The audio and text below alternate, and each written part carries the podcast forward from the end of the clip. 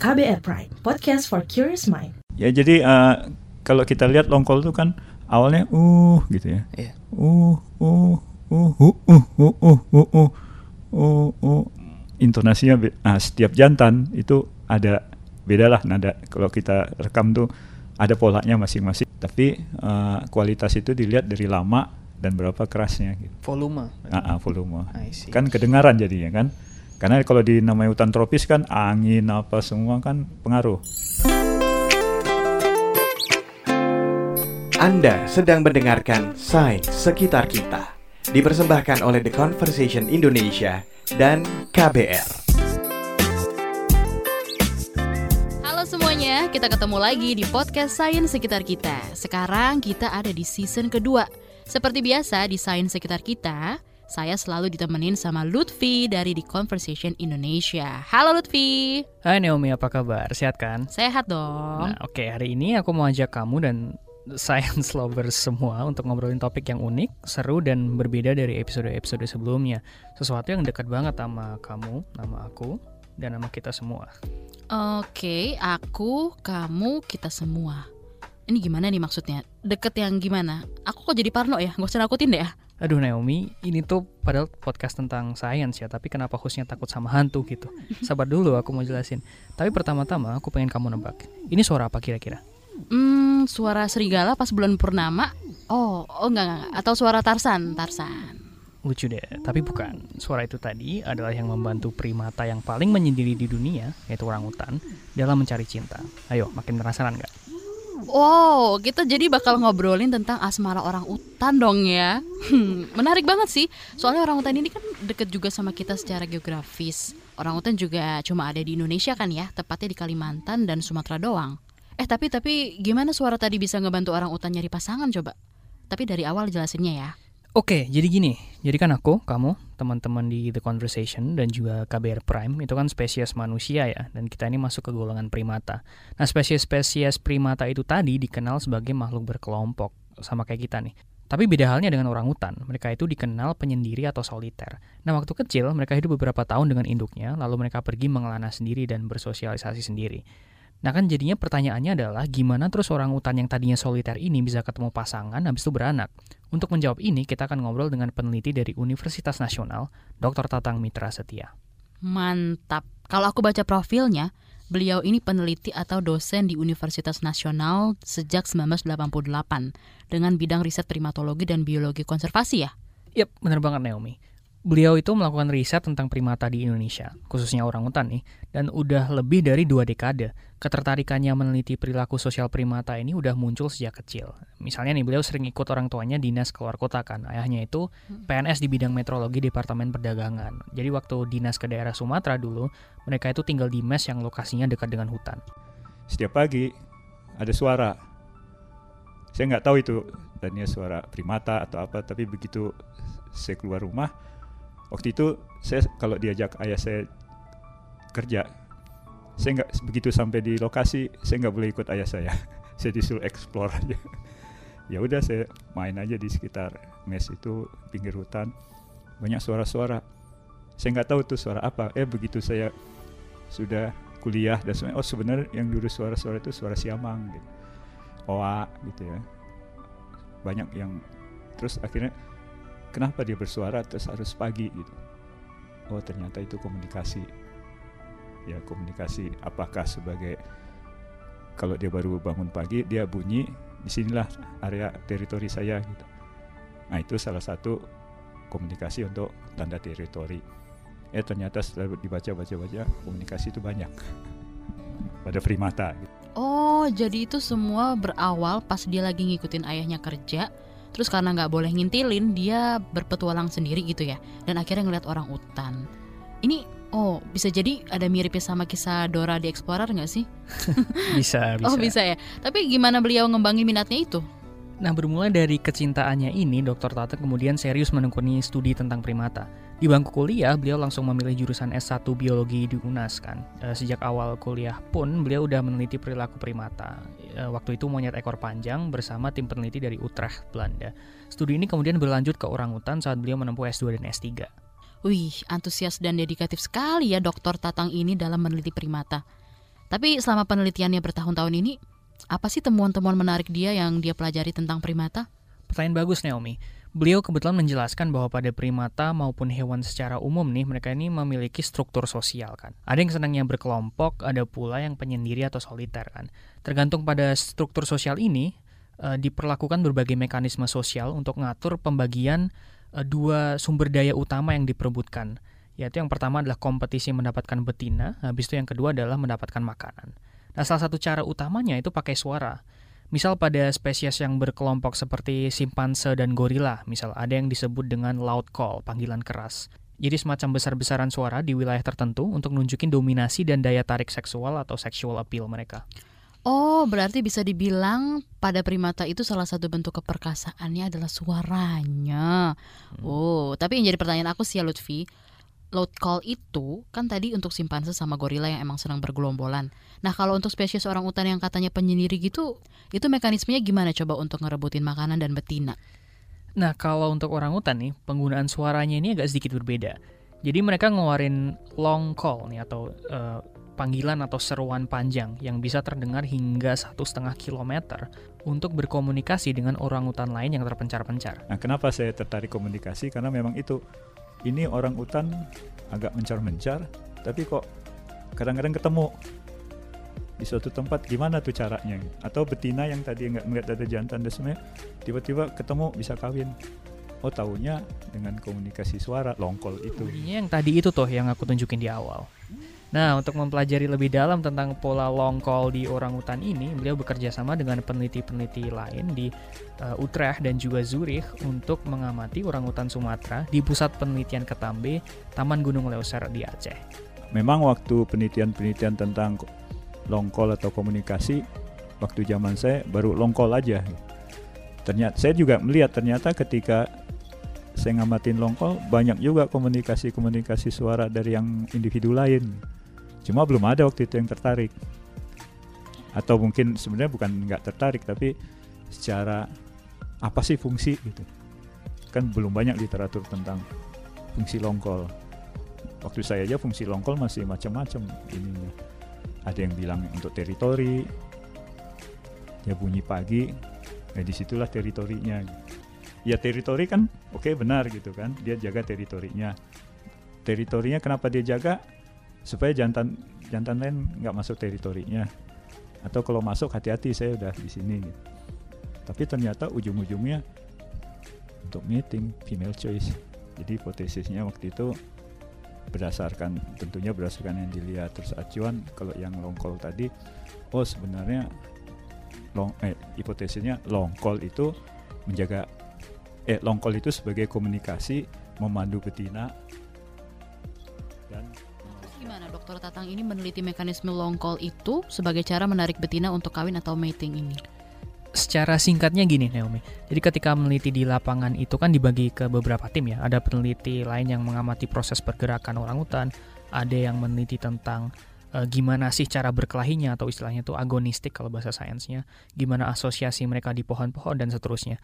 Nah, tim dari Dr. Tatang sendiri mengamati proses pengeluaran suara longkol tadi pada orang hutan Jadi makanya uh, sebenarnya waktu itu di komposisi jantan di tempat saya riset di Ketambe itu ada lima, lima jantan.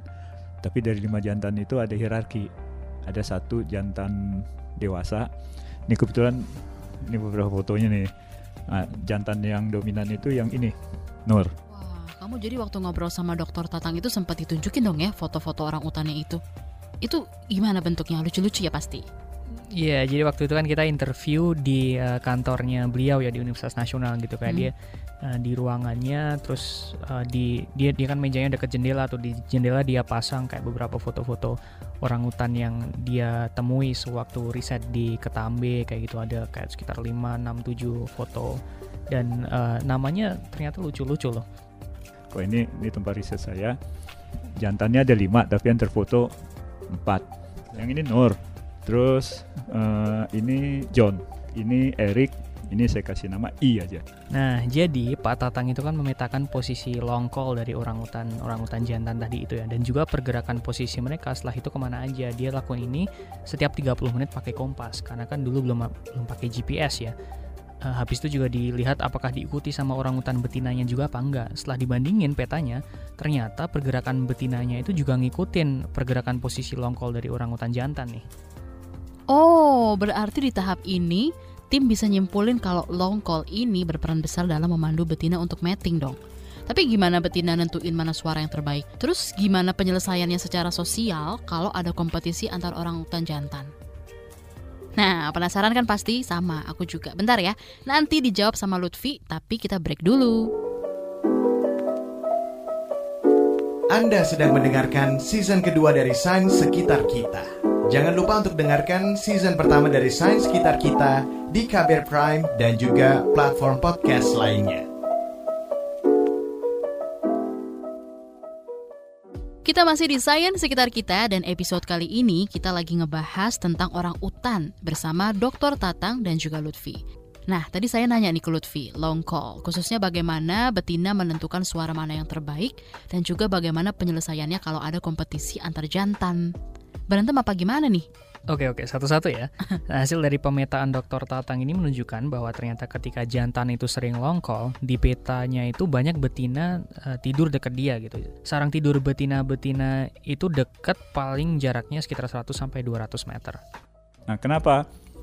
Nah, diharapkan itu tadi uh, ternyata fungsi longkol itu memandu betina sampai membawa ke tidurnya dekat.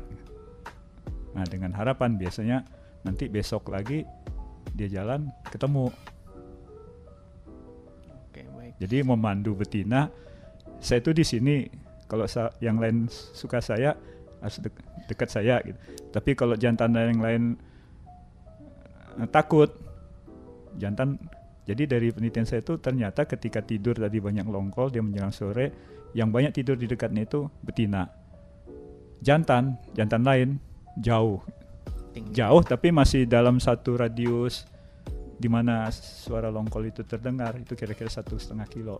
Nah ini jadi kan betina akan mengikuti mana suara yang dianggap terbaik ya. Jadi aku tanya ke dokter Tatang nih penasaran apa sih yang membuat suatu suara longkol itu dianggap indah sama uh, komunitas betinanya. Suara kayak gimana sih yang mereka sukai? Ya jadi uh, kalau kita lihat longkol itu kan awalnya uh gitu ya. Yeah. Uh uh uh uh uh uh uh uh uh uh uh intonasinya nah, setiap jantan itu ada beda lah nada kalau kita rekam tuh ada polanya masing-masing tapi uh, kualitas itu dilihat dari lama dan berapa kerasnya gitu. volume. Uh, uh, volume. Kan kedengaran jadinya kan? Karena kalau di namanya hutan tropis kan angin apa semua kan pengaruh.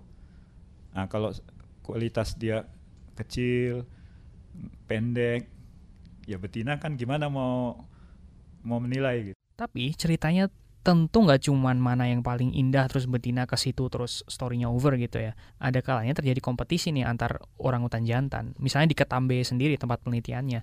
Uh, lokasi yang sering dijadikan situs untuk proses uh, courting ya, untuk proses apa ya PDKT kali ya nembaknya itu itu adalah pohon ficus atau bahasa Inggrisnya fig trees gitu.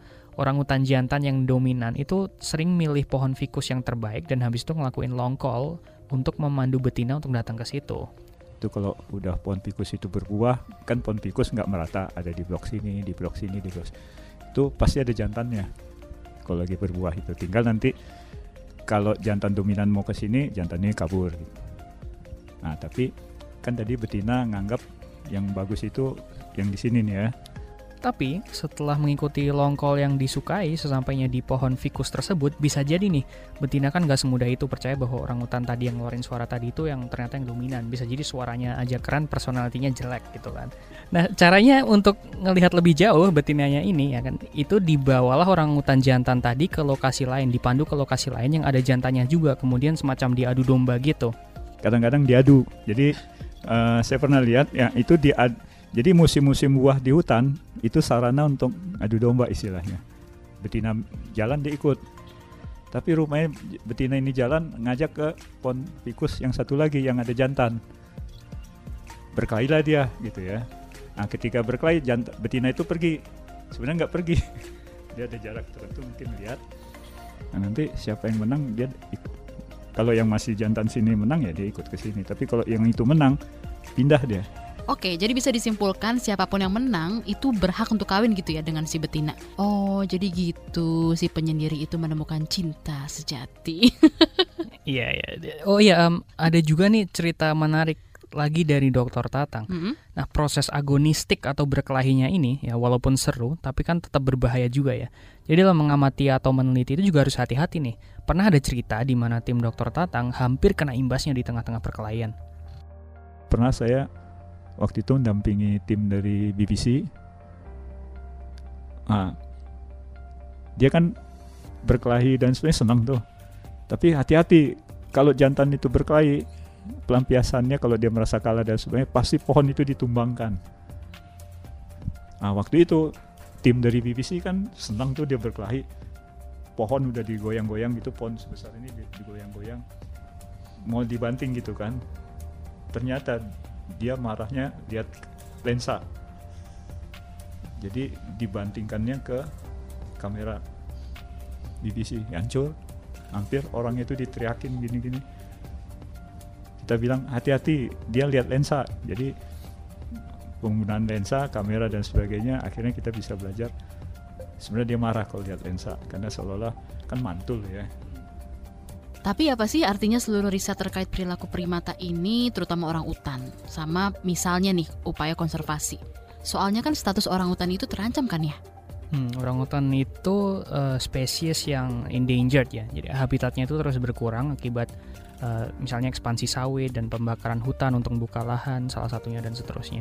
Nah, ada nih riset gabungan dari tim peneliti 11 negara misalnya menunjukkan bahwa dalam hampir dua dekade belakangan terjadi kehilangan 100.000 individu orangutan di Borneo aja akibat aktivitas pembangunan dan eksploitasi alam. Nah, kamu tahu nggak Naomi, ketika api melalap habitat mereka, longkol mereka itu bisa juga melemah gitu. Eh, Dr. Tatang menjelaskannya begini. dan ada hasil riset dari tempat riset kita di Tuanan uh, hubungan dari or- apa kebakaran hutan dan kesehatan itu ada. Nah, waktu itu kolega saya meneliti juga tentang longkolnya. Jadi jantan di, diperiksa, eh buk- ketika asap banyak itu longkolnya kecil, apa istilahnya uh, frekuensinya gitu ya, lemah. Nah, tapi ketika segar itu keras lagi. Ya berarti kan dampak ke paru-paru ya atau ke fisiologis lainnya. Kalau dampak kebakaran hutan, asap dan sebagainya kan pasti dari sisi suara dia ya nggak muncul ya atau terganggu dan sebagainya. Nah, betina tahu ada jantan, betina memilih siapa kan nggak tahu. Atau posisi jantan yang ada di lokasi itu di mana aja betina nggak tahu. Ya paling tidak di reproduksinya kan, eh apa kawinnya ya bisa bisa terhambat lah paling tidak di situ gitu. Duh, miris banget ya nasib mereka. Mana karhutla juga langganan banget lagi di Indonesia. Masifnya pembangunan infrastruktur ini kayaknya juga ngancem mereka dong ya. Apalagi banyak juga kan hutan yang dibabat untuk bangun jalan dan lain-lain gitu. Bener banget. Ada juga nih riset di Kalimantan dan Sumatera misalnya nunjukin bahwa pembangunan jalan dan juga rel kereta itu memotong konektivitas habitat eh, berbagai spesies di hutan itu mulai dari badak, eh, gajah hingga orang hutan dan membuat populasinya itu istilahnya terfragmentasi gitu, terpecah-pecah. Terus eh, yang kedua pemanfaatan secara konservasi. Kalau di suatu daerah itu terlalu banyak jantan, area ya banyak jantan banyak betina nggak masalah. Kalau memang home ringnya tercukupi. Nah yang jadi masalah sekarang kan banyak habitat itu udah terfragmentasi sehingga dia ter seolah ter apalah udah ter terisolasi gitu ya. Nah kalau jantannya banyak nggak bisa kelu kalau kalau misalnya habitatnya luas dan sebenarnya dia berinteraksi kalau dia stres di sini kan menghindar dulu. Ya ke tempat lain lah bisa. Tapi kalau terfrag- terfragmentasi menghindar ke mana dia? Ada lima di situ terus stres gitu kan. Berkelahi dan sebagainya nah itu salah satu indikasi ya kita kan bisa bisa mengelola lah ya jadi kalau ada terfragmentasi Mengancam reproduksi yang gitu. mengancam reproduksi ya kalau enggak diantisipasi di manalah koridornya supaya dia enggak enggak dalam lingkungan yang terbatas itu gitu. ya paling tidak eh, namanya kita membangun atau pembangunan dan sebagainya kan nggak bisa dilarang kita mau maju kan nggak bisa dilarang tapi gimana bisa harmonis nggak ya kalau bisa harmonis salah satu aja yang penting home ringnya dia jangan dibatasi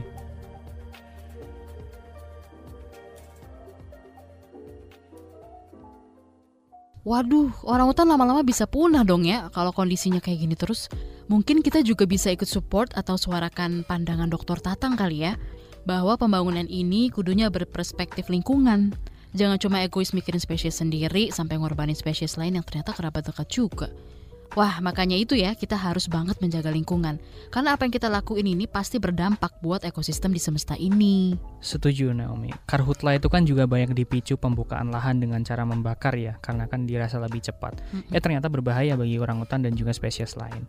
Anyway, nih eh, kita udah mendengarkan kisah peneliti Indonesia dan hasil riset yang cukup menarik. Masih banyak loh peneliti lain yang bakal kita ajak ngobrol di episode-episode selanjutnya. Jadi pastikan kalau kalian selalu dengarkan sains sekitar kita. Harus dong ya, rugi kalau sampai ketinggalan. Nah, episode selanjutnya kita mau ngobrolin apa nih Lutfi? Yang lebih menggelitik lagi. Di episode selanjutnya, Naomi, kita akan Hmm. ngobrol dengan Profesor Evi Kartini dari Batan untuk ngobrolin tentang progres teknologi nuklir di Indonesia. Wah, jadi nggak sabar nih nungguin episode mendatang. Tetap pantangin sains sekitar kita ya guys. Nah, kalau kalian ada saran, masukan, jangan ragu. Kirim aja lewat email ke podcast@kbrprime.id. Saya Naomi. Dan saya Lutfi, Kita undur diri. Bye. Bye.